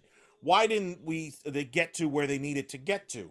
Was it they had injuries? Was it because certain players didn't play to their level? Was it a coaching thing? You know, nobody, everybody just wants to just cut to the chase. If you don't make the tournament, you suck, and it, it just doesn't. It's not gonna. Every year is not going to be your year. I, I hate to break it to you. And Like, it's not always the coach's fault. You know, like take Right. take basketball for instance. Basketball coach can't make you make the shot. They can't make you make the pass. They can try to give you strategy and try to to develop as much as they can, but in the end, the players play, and the coaches. Well, coach. and you better. And here's the thing. So Johnny Dawkins won 65 percent. If you want, even if hypothetically you make a move, there's no guarantees you're going to do better. You could actually go worse. You could go way worse. not only Uh, that, but in fact, it's a know, higher gotta flash the probability you're going to go worse. In fact, it's a you higher got to probability. flash green when you're talking about you know, wanting to to to move on from a coaching staff. You know, it's it, as as we know, it's easier said than done. Um, Well, yeah, UCF's been especially, I very mean, lucky. Yeah, I mean, let's well, I mean, let's get down to brass tacks on that, right? You would have to pay a buyout, right? You have to pay a buyout, Well, yeah, if, but if, the, yeah, if those if those crazy fans want it, got what they wanted, you'd which have is to pay fifty the buyout to Johnny Dawkins of the remaining contract, which I Right. believe is, is right now through is about 1 2025. You'd have to one- you then have to pay a buyout to whoever it is you're going to get, and you're going to be paying two coaches. Yeah. So Well, you just saw the example. of What was going to do? What was going to take to keep Abe? It was going to be a lot. And if I again, if I ask the fans, hey, do you want to keep that at the price of spending money out of football's pocket? A lot of would probably say no. I'm gonna that's the make thing. a. I'm gonna make an. Uh, for for you guys, it's not unpopular, but for the fans, it's gonna be unpopular. It's a good thing Abe left and did not take the counter from a, offer. from a financial standpoint. From a financial Economics, standpoint, yep. UCF is better off from off. UCF's financial standpoint, they got to pay the bills. You know, if, if you can't afford, you know, if you out, you know, you outkick your coverage financially, you're in trouble. UCF and that and that's the point that you made in your column too, Drew. Yeah, which should be dropping probably tomorrow morning or what at some point. Thursday Uh, morning knows for those coming. that are listening. We always uh, we don't want to confuse you. It'll be a Thursday. yeah, it, it, it's an article that hasn't quite dropped yet. It's going to, but Well- it's it's talking about uh, about UCF being you know having to work with tight economics. And here's the Yeah. truth, you know, whatever the American decides as far as a buyout goes, it's going to be at least ten million dollars. Because that's what the baseline buyout is. So UCF has to scrape it together. Uh, right now, we last time we heard it was somewhere in the 30 to 35 million dollar range. It may come down a bit, but right now, I mean, that's that's still a lot of cheese. UCF has to get that. UCF's been working to try and scrape together all they can. One, they they get the benefit of the buyout with Georgia. They hired, you know, um, uh, Messer at at affordable rate. You know, they didn't have to basically, you know, double the salary to hold on to to Abe, which would have been a, a you know a financial drain um, in the grand scheme of things. Yeah, you want to keep her, you you you want the winning, but here's the truth: UCF couldn't afford her. They tried the best they could. They Georgia Not was going to current out. climate. Geor- Not in- Georgia was going to outbid her no matter what. no UCF matter what, at there was no way UCF was gonna was gonna be able. It's a better keep up. job. It's a better job right now. It's a better is. job. I mean, she moved up. You know, great. That that's a sign that that UCF can help develop coaches into the next level because a coach leaving for another school is is, is both not only just you know a, a benefit for the coach that that shows that they can do it, but it's also to show that the school has helped them develop. And and you want that success because that success can breed further success. It makes the job a little more attractive that coaches want to go. If you fire a coach that has out of six years, five winning seasons, and you fire him, that's going to make candidates think twice Correct. about coming Yeah, good there point. there's there's some you know, outside damage that can happen there. You know that perspective matters. You That's can't- especially especially given where UCF is in the spending ladder w- going Which into not the Big good. 12 which we have discussed at length on this show and on the site and it's and it's not a good situation right here um, one thing I did want to get your your word on too Drew while we're while we're working while we're working on this where and you were talking about Terry you know some of the decisions that Terry Mohajir is going to have to make financially. Uh, he did tell the Orlando Sentinel, Matt Murschel, that they are working through it, quote unquote, in terms of uh, the AAC exit, and they hope something gets worked out by May. Um, you know, it, it, good luck. I mean, it, it, Makes the- sense. May, I mean, ma- it makes, makes sense. it makes sense, makes you know, because the, the fiscal it doesn't year sound very ringing. It's, the the the fiscal year resets on July first.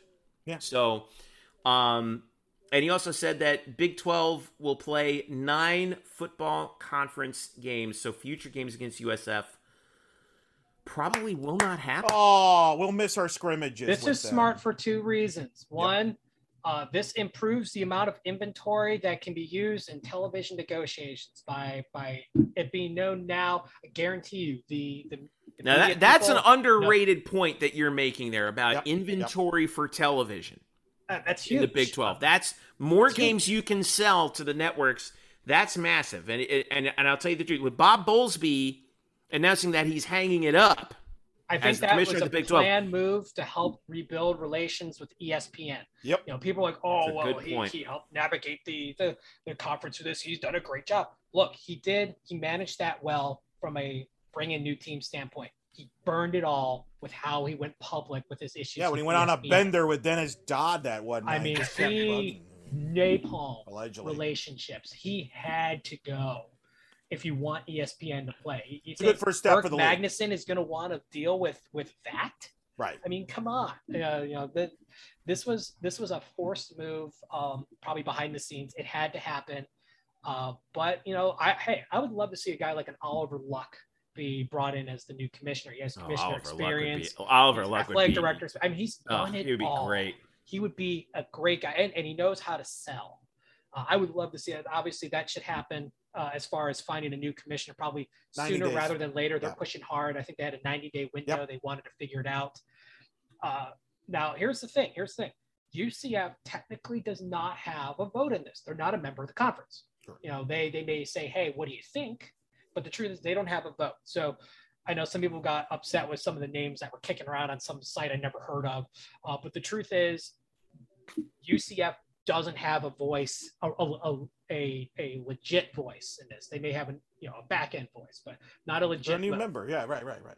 it's you know what let's take it for what it is I don't think the remaining eight, who are probably the ones who are going to decide this, are going to make a bad move. I think they're gonna they're gonna balance this out. Well, well, I, well let, us be honest. They're going they're going to be in consultation. The four new schools are going to be in, are going to be heavily vote, though. consulted. I got news for you. They're going to listen to UCF, Houston, Cincinnati, and BYU a heck of a lot more than they're going to listen to Oklahoma and Texas. well, they're Well, not going to yeah. listen to Oklahoma and Texas at all because they don't matter. But the, Right. the truth is, they don't have a vote because they're Right. not members. Right. And and I and I, you know, until you're a member, you're not a member. You know, weird things happen. No, you're right. No, that's a valid point. And look, the, the incumbents want to have a bigger say on things, so this is their opportunity. well, to do at that. this point, they have all the say. Exactly. But let's Uh, talk about the nine game the nine game conference schedule. What that means is three non conference games, and the reason why ter- there, there's no room for USF is you're probably going to want to have a marquee game on one of those three non conference games. You're probably going to have an FCS type of game, home game, right? Uh, of some sorts. There's just no room, and quite frankly, South Florida offers nothing in football. There's Well, nothing to that, gain. that, that, Well- that that does offer you it, it does offer you the the way I could I I see this and, and looking at game. other it becomes looking a at cheap out of conference game. Okay, but looking at other at other schools who play nine conference games, they play one FCS cupcake, they play one marquee also Power 5 school, and then they play one G5 school basically at home, right? Now, it depends- That's that's t- that's like Oklahoma State playing Tulsa. but that's a home and home. Um, that's that, that's a home and home series. So they're they're they're giving Tulsa a fair shake on that contract with Oklahoma State. I actually like the fact that they view Right. Tulsa as legitimate, uh, unlike you know some larger schools here in Florida don't you know consider the other schools legitimate. Uh, but uh, the the truth is, um, UCF's looking for bigger things, you know. But you know, as we know, the away team or the the home team, their television conference or their television uh, contract is the one that carries. So if UCF had eight games, that maybe potentially two out of conference games, there's lost inventory. So this guarantees another game that's within the conference. It's Right. you know within the family. It's becomes sell as you said, Jeff, sellable inventory. Yeah. And you know when the value of the Big 12 is questionable right now, you need as much there to sell as possible. Right. Plus the nine games, which is what the Big 12 currently does, it means there's no disruption for the remaining eight, and it, all it means, well, uh, BYU is going to have more work, but it, it means less buyouts Right. needed, you know, for for you know, Correct. you know the, the I- incoming schools. I will say this: when you look at UCF's future schedules, 2023 they have three games scheduled: Kent State at Boise State and BYU, who would be in the conference. It- it- obviously, it's an open question as to whether or not UCF and BYU are conference mates in 2023. That could open up a slot. We don't know. That also could end up being used as a, a non-conference game too. It's not unprecedented. Fair point. Fair point. 2024, UCF is scheduled to play at BYU on August the 31st. That game's probably gone. So, uh, so Well, well, unless they keep that as your big unless they keep it as a- opener well, for both. right? that I don't could think be, they're going to then do two. But then that would, but then that would open up another non-conference game because the other non-conference games they have scheduled are Liberty and then at Florida October the fifth.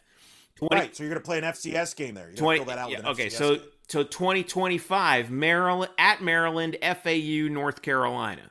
That one's set. Yeah, that one's set. 2027 North Carolina, 2028 Maryland, 2030 Florida, 2033 Florida. There's still a lot of wiggle room after 2025 to put uh to put at least two other schools. So but then we were but then you were talking about your South Florida schedule's already laid out. Right. Their schedule's full till I be 2027, but don't be surprised if UCF kicks some of those games down the road so that they can Agreed. put an FCS team on the schedule. Agreed. So that they can get that, you know, And- that, that kind of freebie game in there. I agree. And I think if an opportunity presents itself where they play a Miami, either a home and home or in a neutral site or at Orlando with Florida Citrus Sports, I think they'll make room for something like that as an example. the neutral site game only works if if UCF can make at least as much as they would make in a home game. I think that's what they said. They have to Agreed. be made Right. whole on that. If not, Yeah. it's not worth their time.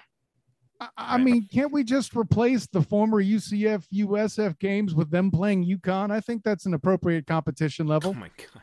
No, that that needs to go away. and Never. Come I, I will s- I will say one thing about about the nine game conference schedule that I'm not a fan of is you have an uneven number between home and away games, and I know that they make up for that year uh, year over year, but every year someone's at an advantage and every year someone's at a disadvantage. It's the only thing that I'm not a fan of on that. I mean, it's you, you know, there's there's there's no satisfying everyone. This this is really just you know the in the best you know situation for for the, the conference as far as from a financial standpoint to sell themselves is True. to have as many games as possible. I, I don't blame them on that. And you don't want to screw up the schedules for the remaining eight because you change it to eight in 2023. You have eight schools and are desperately trying to find a game. Yeah. That's not, and as you know, that's not a lot of time to schedule a game. Now we've seen it work, but most of the schools have already No, scheduled games. Yeah. Good point. So I, Bye, USF. Hey, done. Hey, listen, USF, enjoy FAU and that, you know, whatever you guys want to call it on Black Friday. Enjoy it. I mean, you know, that'll be great. I mean, in front of 10 people, maybe. It'll be Look cool. at look hey, at I, Eric just here's like here's the question. Here's the question for you guys. Which slinging stadium arrows. sells more? Is it going to be the USF at FAU game or the FAU game at USF? And I, I, I have a feeling that the Boca side will have higher. It's the Willie attendance. Taggart Bowl, baby. Come on. That's I a hate- CB I- that's I got- hate- I mean, that's a great hate saying one, this for. South Florida, Drew. I think you're right. Yeah. That's a that's a sellout in Boca because you're gonna be you're gonna have that's South actually- Florida graduates who live in Miami and Fort Lauderdale and Palm Beach going to that game. I was at that Right. game in 19. That's actually not a bad stadium either. I know. It really isn't. I actually like. I really like it. I, And, I, and I, FA, FAU's not gonna FAU doesn't have a lot of Tampa graduates. You know, I actually went there. Um, I, I love that I talk about this because I actually saw Dillon Gabriel get Dillon Gabriel first Who? start at FAU back in 2019. I Never heard of visited there with my roommate because my roommate lived uh, used to live in Boca. It, it, it is quite the quite the good stadium. So I can it was it was no it, that that game was notorious though for trouble getting into it. Right? Is that oh, right? it was awful. Oh God, it was it was horrendous. And FAU came out and flat out apologized, saying, "You know what? We were not prepared. We screwed up." Well, they won't have that problem with USF comes to town. They won't. No, they'll bring ten fans and their marching band. Uh, we're gonna take a break here in a little bit, but uh, and and we're gonna get to softball, baseball, and various other things with uh, Bryson Turner here. But uh, once again, we wanted to thank Drew, Statboy Drew, on Twitter, and wanted to thank Kyle Nash, the SOTG on Twitter for the student of the game. Kyle will be covering the spring game from the press box, which will not be viewed on video streaming. So you I'll better be follow the Kyle- SOTG right now and UCF banner at underscore SBN because that's we are your the link to the outside world. Listen, yeah, Kyle, I'm calling the game on ESPN Plus for softball. I'm just going to quote your tweets about how the spring game went. That just so you know. No Hey, pressure. listen, I, I would love any and all of that support. And while I am the student of the game, make sure you get yourself educated on fiscal matters of the college and the programs from Andrew Klukoff on blackgoldbanneret.com as well. Uh, but until next time, everyone, class dismissed. Thank you, Insert gentlemen. Shameless plug here. Yes. Uh, thank you, gentlemen. Appreciate you as always. Stick around. We'll be right back with Bryson to talk uh, to talk uh, softball, baseball, and plenty more when we return. It's the Black and Gold Banner podcast. Don't go away. Welcome back to the Black and Gold Banneret podcast. Jeff Sharon, Eric Lopez with you. We've cleared out the queue and we've got Bryson Turner back with us all to ourselves here on the show to talk about softball, baseball, tennis. We got some track and field news we got to talk about. But let's start, Eric Lopez, with your UCF softball team. The roll continues, Elo. Uh, 34 and 10. They're off to a 6 0 start in conference play uh, after they uh, took pretty well, they did exactly what they had to do uh, at home against Memphis. They held them scoreless for the entire three game series. And I think you said, Eric, what was that? The third time that's happened in school history? Yeah, third time ever they've had a three game series where they shut out the opponent all three games. Last year in non conference, they did it in Boca against FAU, and then in 2015 in conference in the American, UCF uh, took that did that with East Carolina. and Only gave up four hits that weekend. That was Mackenzie Otis and Shelby Turnier who threw her no hitter uh, there. So impressive performances from Gianna Mancha and Kama Woodall continue to impress. Caitlin Felton getting the ball on Sunday was magnificent in his first in her first American Conference start. It was a business-like performance for the team. Their offense did it uh, was efficient, Uh, they played good defense and they took care of Memphis, and they're going to have to do the same thing this weekend against East Carolina, who's a little better than Memphis, has more firepower offensively. Uh, but UCF right now, six and zero in the American, the only team undefeated in the league. You know that's what they got to do. Keep winning. You got to keep winning. They keep moving up the rankings. They're 20th in the ESPN poll. They dropped in the RPI from 11 to 13 because you know the old, you know math sucks, uh, basically. And when you they guess basically get punished for being forced to play Memphis. Uh, so that was disappointing. But uh, they can't worry about that stuff. What you got to worry about right now is taking care of East Carolina, focus on East Carolina, and try to win a conference championship. And uh, this team's right now in a good rhythm and in a good uh, playing at a very high level. Six and zero in the conference. Mm-hmm. I'm looking at the standings right now. Houston's at seven one and one. Wichita's at four and two. USF's at five and four, and then it basically all drops off after that. Who are you keeping your eye on right now? Well, Houston and Wichita State will play this weekend in Houston. We'll find out more about Houston. Wichita State's the defending champions. UCF will end the regular season at Wichita State, which is the core is a bandbox. It's like Coors Field, only short, smaller, uh, which is bad. Uh, but Houston's tough too. That's a long time rivals. UCF's got to go to Houston. So that's why I'm saying they can't. They need to take care of East Carolina this weekend because it's going to get tougher with Houston on the road and Wichita State in the regular season on the road uh, for them. And you know, it's this RPI thing with the hosting. They're in the mix to host, but unfortunately, uh, because they're not in the SEC and they're not in the Big 12 yet, uh, you know, they have to be close to perfect to have a shot to host, and that may not even be good enough. Because, by the way, folks, we talked in the last segment about the finances and the issues. Softball needs a little bit of a facelift in, in the stadium. If you've been there, you kind of know what I'm talking about. So it's going to be interesting. They got to take care of East Carolina. This this is a group that I think will. But, you know, you have one slip up or two, man, and you get hit. And these teams are going to gun for UCF. So uh, it's it's it'll be interesting how they handle this and, and this try to kind of kind of this tightrope that they have to uh, in conference. Thursday, Friday, Saturday is the schedule for the series. 6 p.m., 6 p.m., and then 2 p.m. Right. All on ESPN Plus. They will yep. be televised. You will hear this voice. You and Francesca, right? No, it'll be no. Jamie Francesca's off this week. Okay, he's off. It's Jamie Loprice, a former Aggie great, will be joining me on Thursday, Friday, and then uh, solo there, and then you know we'll uh, make it figure it out on Saturday there with all with everything going on on campus. We'll make it. We're just hope have, have enough bodies to cover uh, to have three sporting events in the on campus. But uh, hopefully, I know this. It'll be 80s night on Thursday, 90s night on Friday, 2000s night on Saturday. If you're into music, so hey. real quick, Jada Cody watch. Where are we at right now? She's at 56 50, runs batted in. 56, 10 away from Stephanie Best for the school record. Stephanie had 66 uh, in 2003. Uh, 56 still leads the country in RBIs for Jada Cody, and uh, she's doing well. She bounced back, had a strong series against Memphis, so uh, that's going well. But Kennedy Searcy, Janisha Rowe in front of her keeps getting on base. That's the key for this offense. Is those two have to set the table for her and Shannon Doherty, and then Ashley Griffin, who's coming on. So uh, that's the positives for this team. And uh, you get only got six home games left, believe it or not. Six. That's it. Boy, that happened real quick, didn't it? Yep. Jeez, I mean, you right. mentioned about the team being perfect. I mean, they shut out Memphis the entire series. Is that not perfect enough?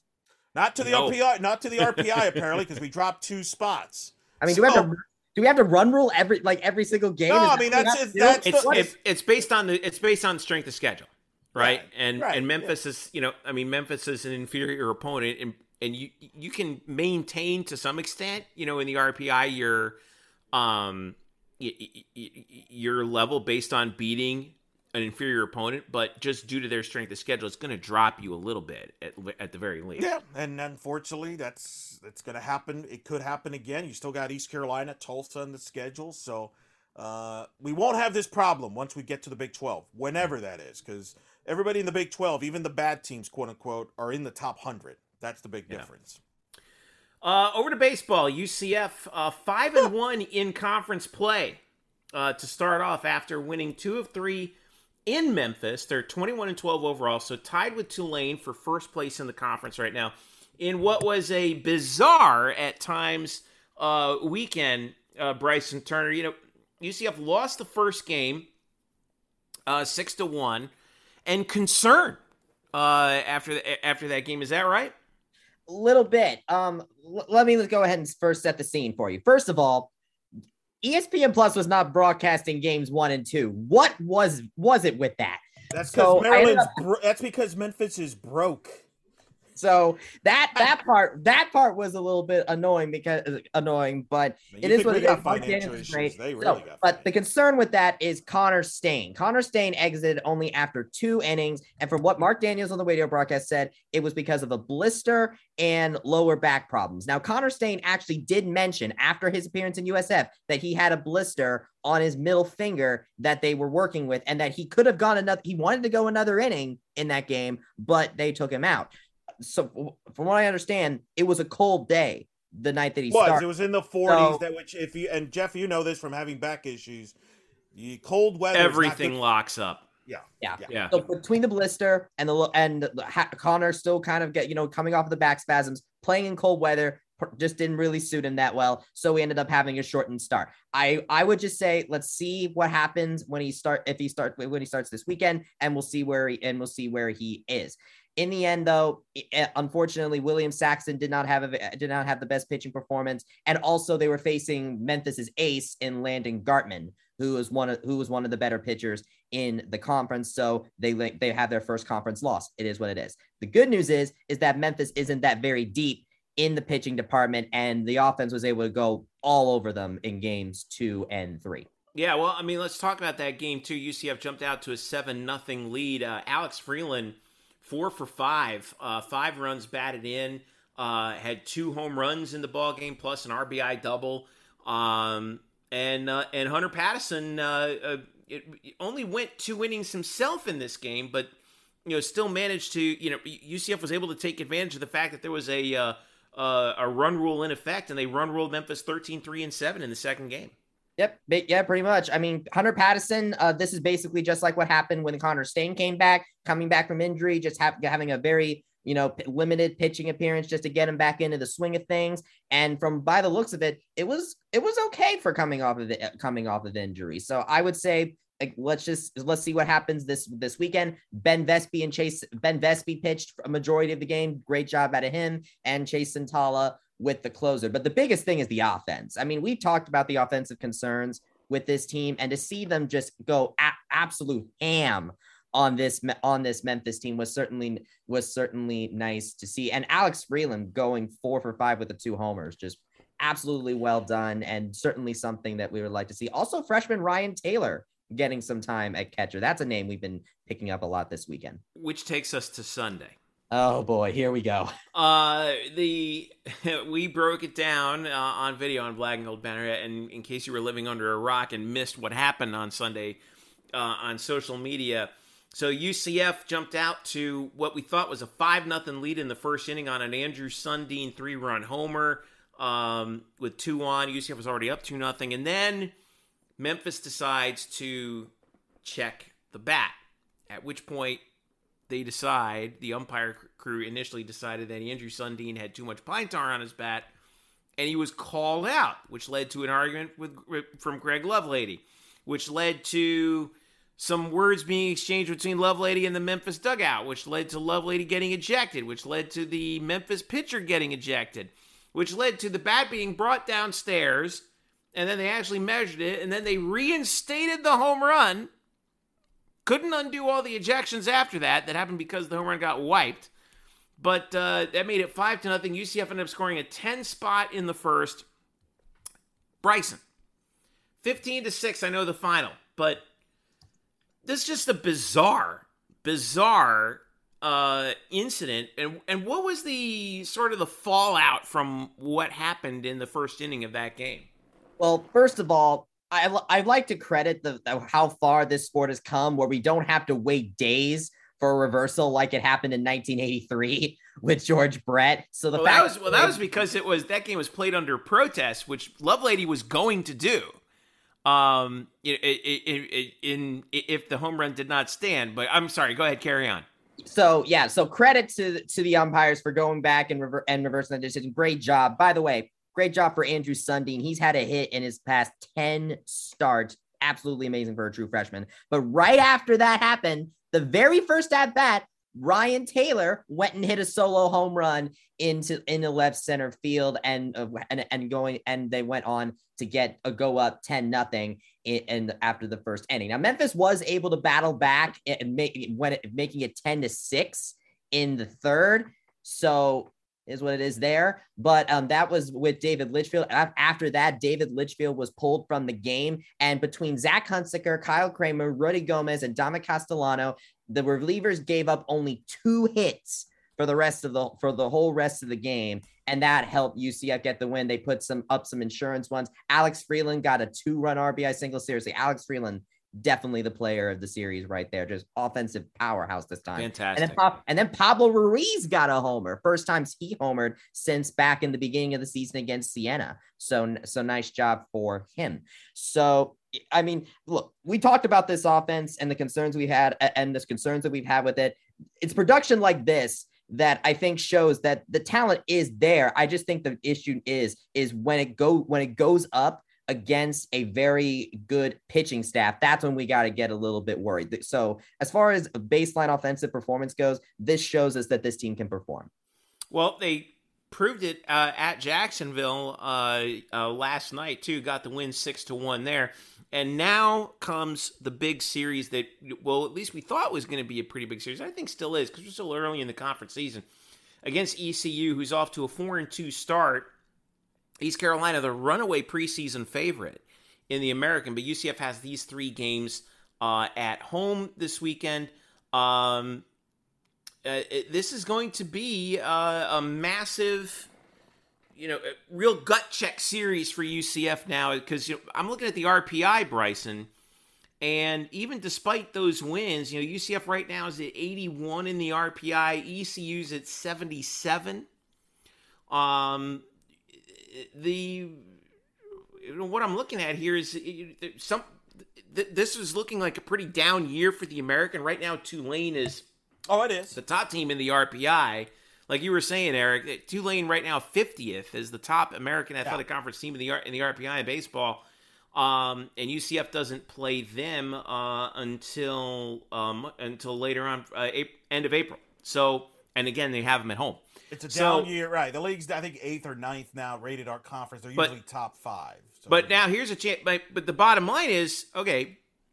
You look at the conference standings. UCF and Tulane are tied right now. This is a this is a chance with ECU one game behind you, Bryson, to just kind of you know, be rid of them for once and for all here, right? Just knock them out of the race.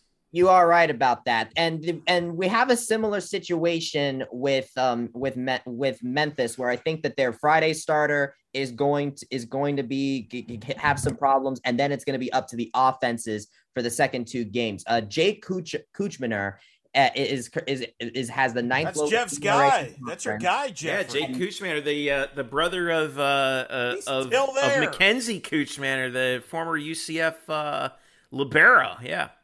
So there's him, but there's also the, uh, the, their relief pitcher Carter Spot Carter Spivey, who has the sixth lowest ERA in the conference. And I would say that, and I, I would say the relief pitching for ECU has been solid. So I think that's something that definitely want to keep an eye uh, uh keep an eye on middle of the game offensively. So um the the their main leader there is Lane Hoover, who has the seventh highest batting average in the yeah, batting average in the conference. I mean, look, the Pirates are coming in here with the third lowest ERA, the, but the second lowest batting average. So the big thing, this is another test for UCF's offense, essentially, it because if the, the pitching we've seen can perform well and against a, a, team that hasn't really been batting as well as ECU has been that that that takes care of itself especially at home the big thing is going to be will the bats show up because I think that will that will be the the key difference. And luckily, UCF has been kind of getting better at that. Ben McCabe has is on a nine game hitting streak right now since he started playing first base.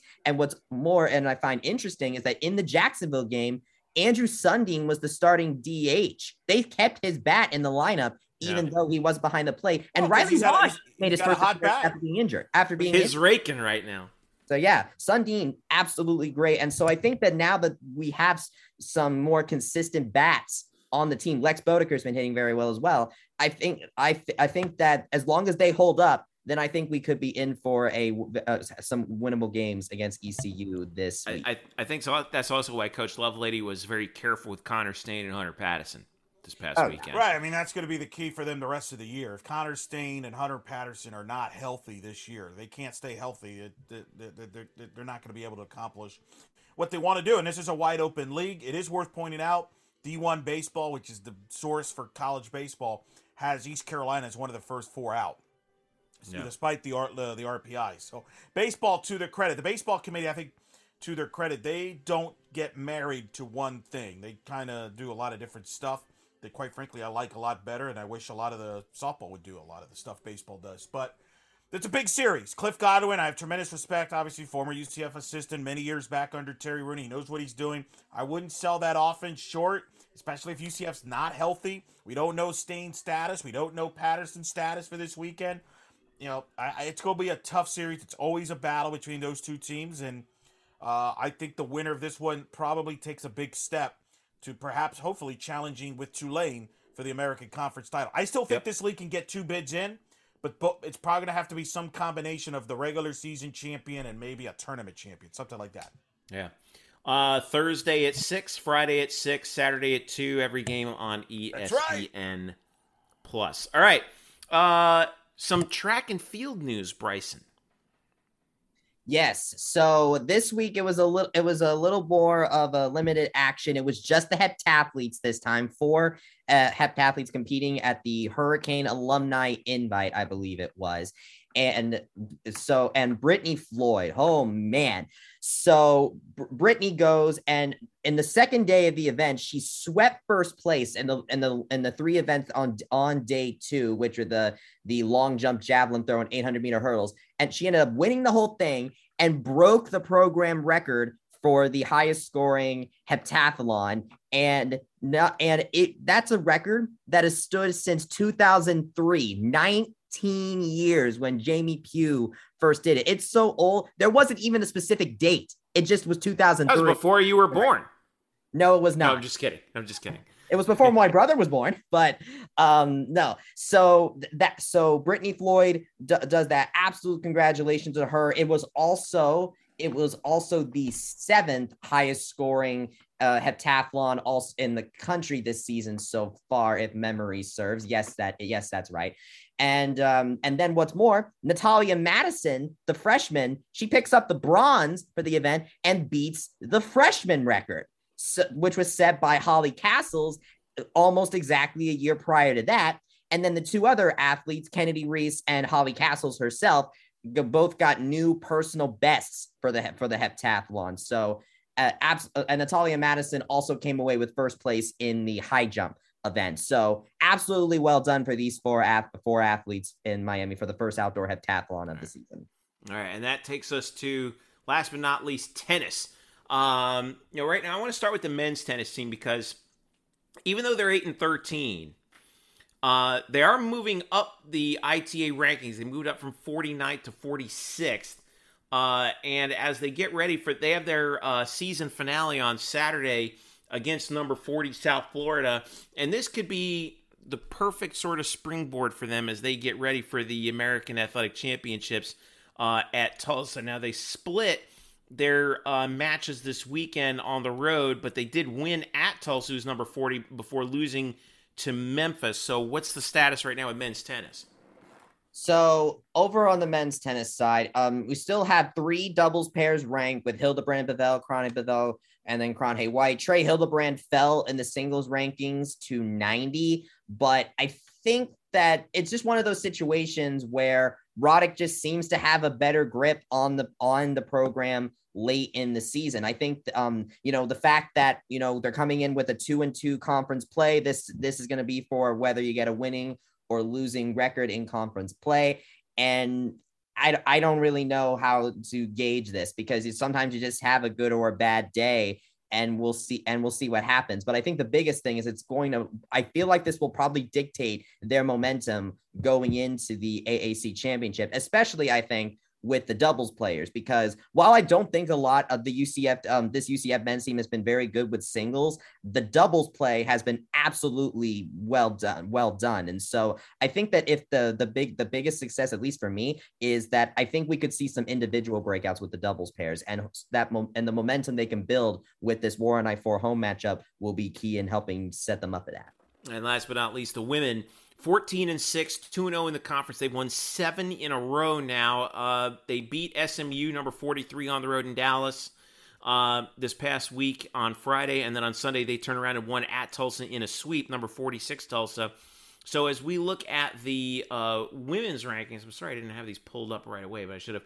Um, the NCAA Division One uh, women's team rankings as of which just came out today, April the 13th, UCF is 18th in the country. So they have one they also have one more regular season match on Saturday. This is at South Florida in Tampa before again they travel out to Tulsa for the American Championship. So um, uh, Brian Kanyeko has to be pretty happy with where his team is right now, right Bryson? Oh yes, he also is coming off of his 100th uh, win as UCF's head coach after the win, uh, the first win of the weekend against Tulsa. So congratulations. What day was that? That was Friday. And then Saturday we had Greg Lovelady's 300th at Memphis before he became, milestones all over the place. Yeah, he enjoyed that probably a little bit better than Sunday when he was trending all over the place. oh yes, yes. He even said so on Mark Daniels' yeah. show. Did you see that? He's like, yeah. yeah. so there's that. Also, Nandini Sharma picked up two singles play wins. She now has a 10 win, win, game winning streak for her in singles play. That's the third longest in program history. And she's three wins away from second place. So Sharma has been a, a, just uh, a lockdown at the number six court spot for UCF for UCF this season. Marie Mattel was also named the AAC Women's Tennis Player of the Week. So well done to her as well. And look, when you look at the individual rankings, the doubles pair of Mattel and Lashova are number 42. Marie is an individual is 94, and Evgenia Levashova is one oh, is right number 105. This is a while I, I think the individually the that is where the men's team is going to find success with individual players or pairs. This team, I think, is where where you see a, the team is going to succeed. The team because the team is able to pick each other up. And, and so when one falters, the other uh, steps up. And when you have people like Nandini Sharma who are able to really anchor it, Sophia Biole and Marie Mattel, they've been able to anchor. They've been really able to anchor it. So that way, it's a lot safer, I guess. Uh, I, I, guess in a sense. So I think that that. So obviously they've been doing a great. They've been doing a great job locking down. They're undefeated in conference play. Granted, it's only three matches, but it is what it is.